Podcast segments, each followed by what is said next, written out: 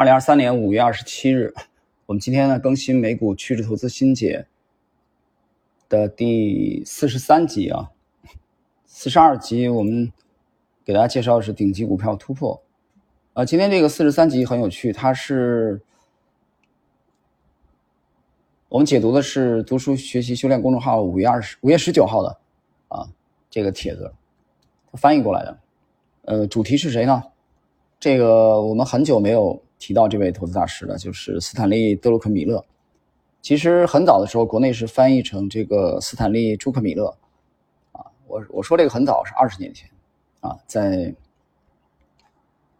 啊，九九年啊，两千年初的时候啊，他指的同一个人，这位呢，其实就是索罗斯的前助手，啊，也有人后来因为他投资业绩非常的出色，也有人把他称为这个索罗斯的克隆人啊，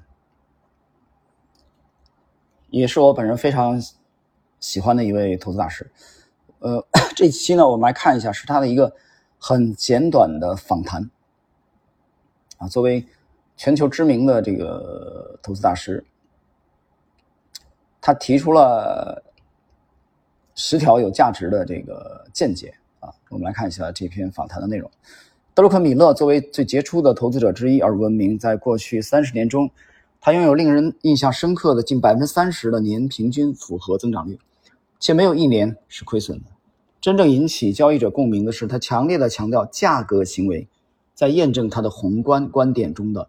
重要性，同时他愿意为获得可观的回报而进行有计划的压注。呃，停顿一下啊，这第一个自然段啊，他强调了价格，呃，price 的重要性，然后提到了在他宏观观点，其实，呃，斯坦利·朱克米勒呢，严格的讲，他是一位宏观的，啊，这个偏宏观、宏观对冲的呃投资大师。啊，他不是这个局限于啊，指这个交易股票啊。这个大家如果是对索罗斯比较熟悉，对斯坦利·德鲁克米勒比较熟悉的话，啊，你不应该忘记，在一九九二年啊，在三十一年前啊，索罗斯的成名之战，在狙击做空英镑啊那一战当中，那德鲁克米勒与索罗斯啊两人的这个。亲密无间的这种配合啊，完美的 配合啊，获利应该是至少达到了二十亿英镑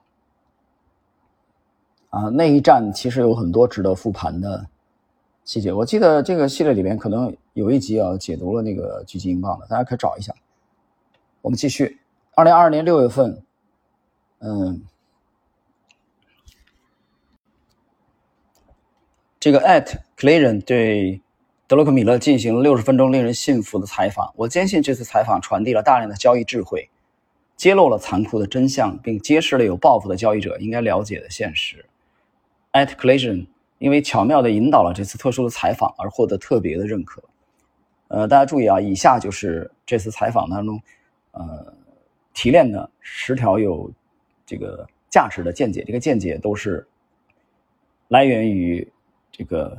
德鲁克米勒啊，斯坦利·德鲁克米勒，而且他提到了这交易啊，这个交易是广义的啊，它不是单指股票啊或者期货，也不是单指做多或者做空。我们来看 看一下这十条有价值的经验啊。第一，价格变动是重要的指标，股市价格走势和行业分析提供了关于经济的有价值的信号。德鲁克米勒分享了他利用价格走势进行分析的方法。特别是 领先行业和落后行业的走势，作为未来经济活动的先行指标，事实证明，这种自下而上的分析方法，在他的投资策略和经济预测中是非常有效的。解释一下啊，这里边提到了领先行业和落后行业啊。呃，我刚才讲了，这个斯坦利这个德鲁克米勒他的呃专长是宏观的啊。这个宏观这方面的，但是这个第一点，他讲的价格变动，他举了一个例子，他经常利用这个领先行业与落后行业啊。其实行业这个这个角度啊，做做基本分析的话，做做这个宏观分析，大家会呃注意，它其实是属于中观的，严格的讲。所以我解释一下为什么这个最后这句话讲了一个自下而上啊。我个人的理解，就是你先分析行业，呃领先行业和落后行业的对比，而不是上来从宏观的角度。所以正常的，如果自上而下，我们应该是这个宏观，然后中观到行业，对吧？那那时候宏观研究什么呢？你宏观其实主要就是研究这个财政政策、货币政策啊等等，包括这个啊政治周期啊等等这些啊货币周期。啊，包括信贷啊，包括债务，研究这些东西。所以，他第一点讲的是先比较这个领先行业与落后行业啊，这个相对宏观来说，其实就属于自下而上了。嗯，OK。第二，灵活与变通，从不同的视角平稳过渡的能力，例如从鸟瞰鸟瞰的角度，呃的视角过渡到近距离的观察时，不经历鞭打是一种宝贵的品质。他强调了在不同情况下保持灵活与变通的重要性。这一段啊很简短，就两句话，但是呢很精彩。为什么呢？他提提了一个这个观察的视角的问题啊。第一个是这个鸟瞰，就是从上往下啊，像鸟一样俯视啊。这个俯视其实我理解它是一个偏宏观、偏全局的这个视角。然后再到一个近距离观察，这个其实就相当于用这个放大镜了，显微镜啊。如果说那个鸟瞰。啊，从空中俯瞰是用这个望远镜的话啊，这个是用显微镜啊，所以它不一样的啊。然后最后一句话强调了不同情况下保持灵活与变通的重要性。呃，这个行业我之前写过一个帖子啊，其实我我也经常犯错误。你比如最近的一个错误也是这样，就是说，当你之前坚信不疑的东西，但是被市场证伪了，明白吧？因为市场瞬息万变啊，它这个。不变当中 有变化，变化当中有不变，所以大家去读《易经》啊，易 真正不变的这个易什么呢？易在这里的意思不是交易的意思了，是变化。只有变化是不变的，所以当你之前啊这个坚守的一些东西，但是其实没有被市场认可。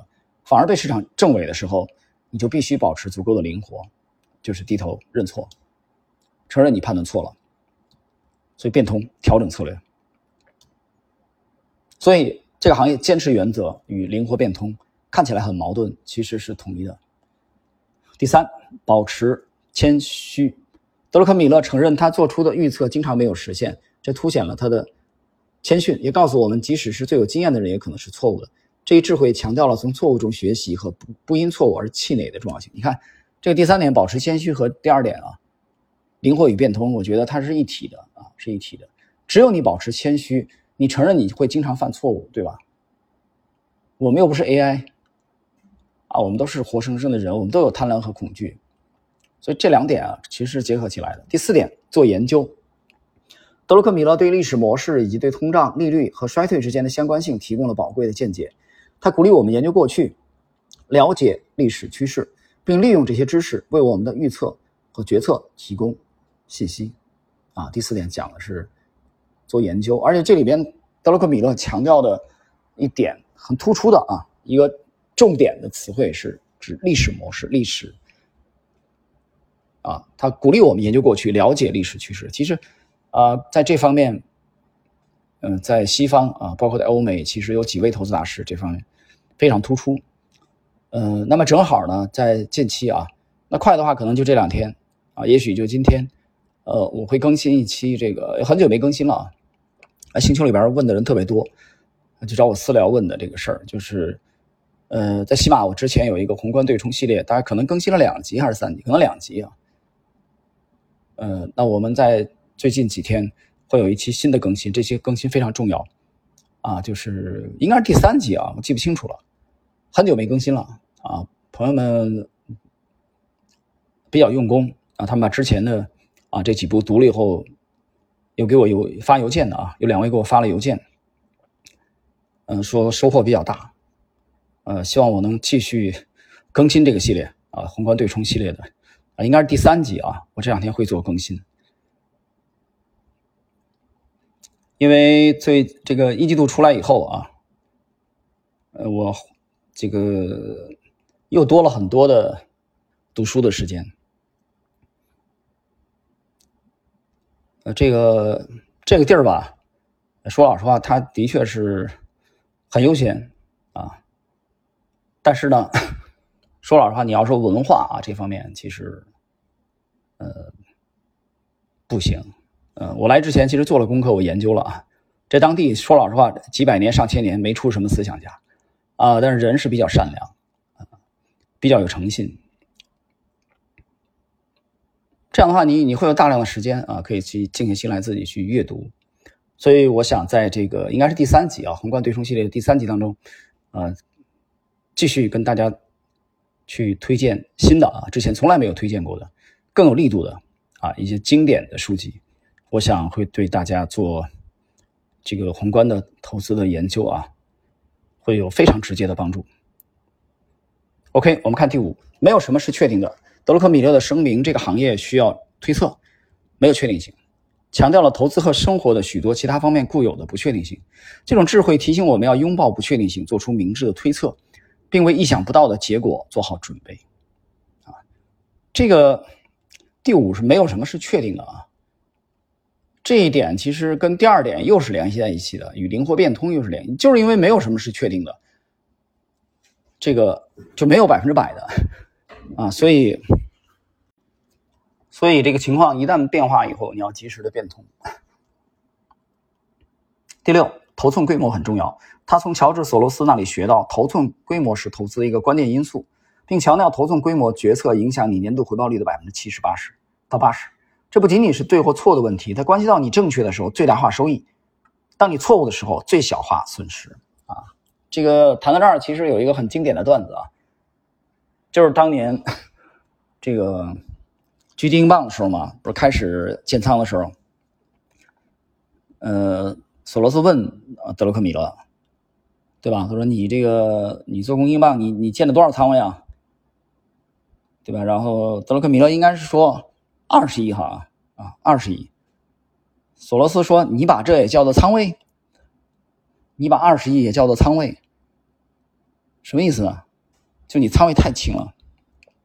索罗斯言下之意说，这种机会可能几十年甚至一辈子可能才会遇到一次，甚至两或者两次吧。你赢的几率非常大，我们赢的几率非常大的时候啊，你只投了二十亿，你不是开玩笑吗？后来在索罗斯的坚持之下吧，他们投了一百亿吧。所以后来在回忆这段跟索罗斯合作经历的时候啊，德鲁克米勒，呃。我记得读他的回忆文章的时候，他讲到这一段，他说：“呃，最重要的 不仅仅是对或错，最重要的是你对的时候赚多少，啊，你错的时候亏多少。就是你错的时候尽量少亏，而你对的时候一定要多赚。”这他跟投资大师索罗斯啊学到了一个非常经验。所以今天作为第六点啊，他在这里又强调了头寸规模。第七，识别冷热倾向。等会儿，等会儿啊！我还有一句话没讲完，等会儿稍微等会儿啊。第七，我们先把第六，最后还有一句话。说到这个啊，嗯，就说这几天不是会更新那个第三集啊，宏观对冲第三、第四啊，可能第三吧。里头我会谈到这个贝塔和阿尔法的问题，就刚才去结合这个第六点头寸规模的问题。这个其实这几年我一直。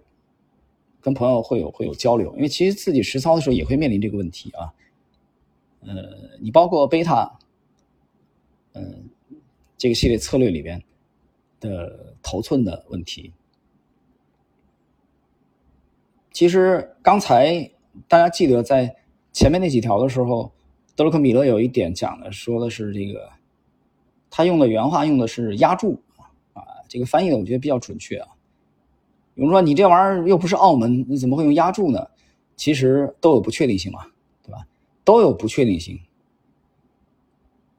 就是因为啊，开篇的时候啊，为了获得可观的回报而进行压住，有计划的进行压。这个压住，它有几率的，它是有几率的。压住嘛，里面肯定会影响到你，嗯，这个牵扯到你的仓位的问题啊，头寸规模的问题。这个具体的啊，再深入的我们还是放在这个宏观对冲的即将更新的这几当中跟大家再交流。第七，识别冷热倾向，他相信投资中存在冷热交替的现象，他强调自我意识的重要性，要知道你是处于手热的状态啊，就是顺境就顺手，还是手冷的状态逆境就不顺，手风不顺。当你手热的时候，增加你的头寸，并利用积极的势头是很重要的。你看，这个第七点结束了啊，这个识别冷热倾向，它和第六点又是紧密相关的啊，就是它，我觉得。它这里头说十条，我觉得其实合并大概也四五条就够了，因为它有几条可以合并在一起。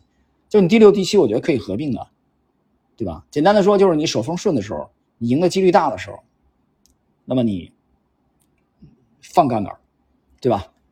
反之，你就 去杠杆，压缩你的仓位。我们看第八，入场价格至关重要。德鲁克·米勒从资金和心理的角度。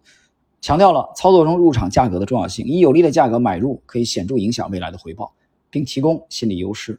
如果一项投资没有成功，也可以早早退出，而不受外部叙事的负面影响。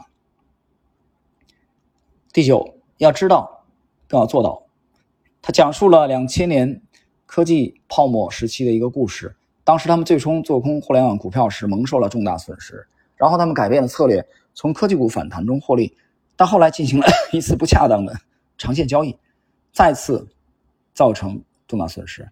尽管知道这是一个坏主意，他们还是让情绪影响了他们的行为。我们得到的教训是，仅仅观点正确是不够的，知道什么时候你是对的，并采取相应的行动是至关重要的。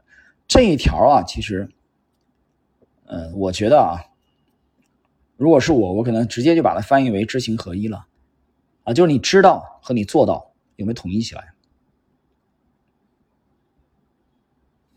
OK，最后第十，休息。德鲁克·米勒承认情绪对交易决策的影响，他分享了自己的情绪精疲力竭时进行冲动交易的个人经历，意识到 情绪上的困扰，他决定休息一下，暂时离开市场，让自己自我恢复，并拥有全新的视角。这第十啊，休息。这个第十啊，跟那个第七。啊，识别冷热倾向就是手风顺还是不顺，手顺和这个手手不顺，手热和手冷又可以结合起来，对吧？你状态低迷的时候，你还频繁交易，那你不是作吗？啊，所以我说它十条，真让我说合并，我可能给它合并为四五条也就够了。呃，有很多朋友很关心啊，说这录节目咳嗽的事儿，我也觉得很奇怪。我这不录节目的时候，最近录的比较少啊，忙其他的事儿，不录节目的时候基本上不咳嗽。啊，录节目会咳嗽几声，这到底是为什么呢？我也没搞明白。行了，今天跟大家就聊到这儿了啊。嗯，我们在宏观对冲的新的这个系列当中啊，应该第三集当中跟大家再进一步的呃深度的交流。好了，我们今天就到这里。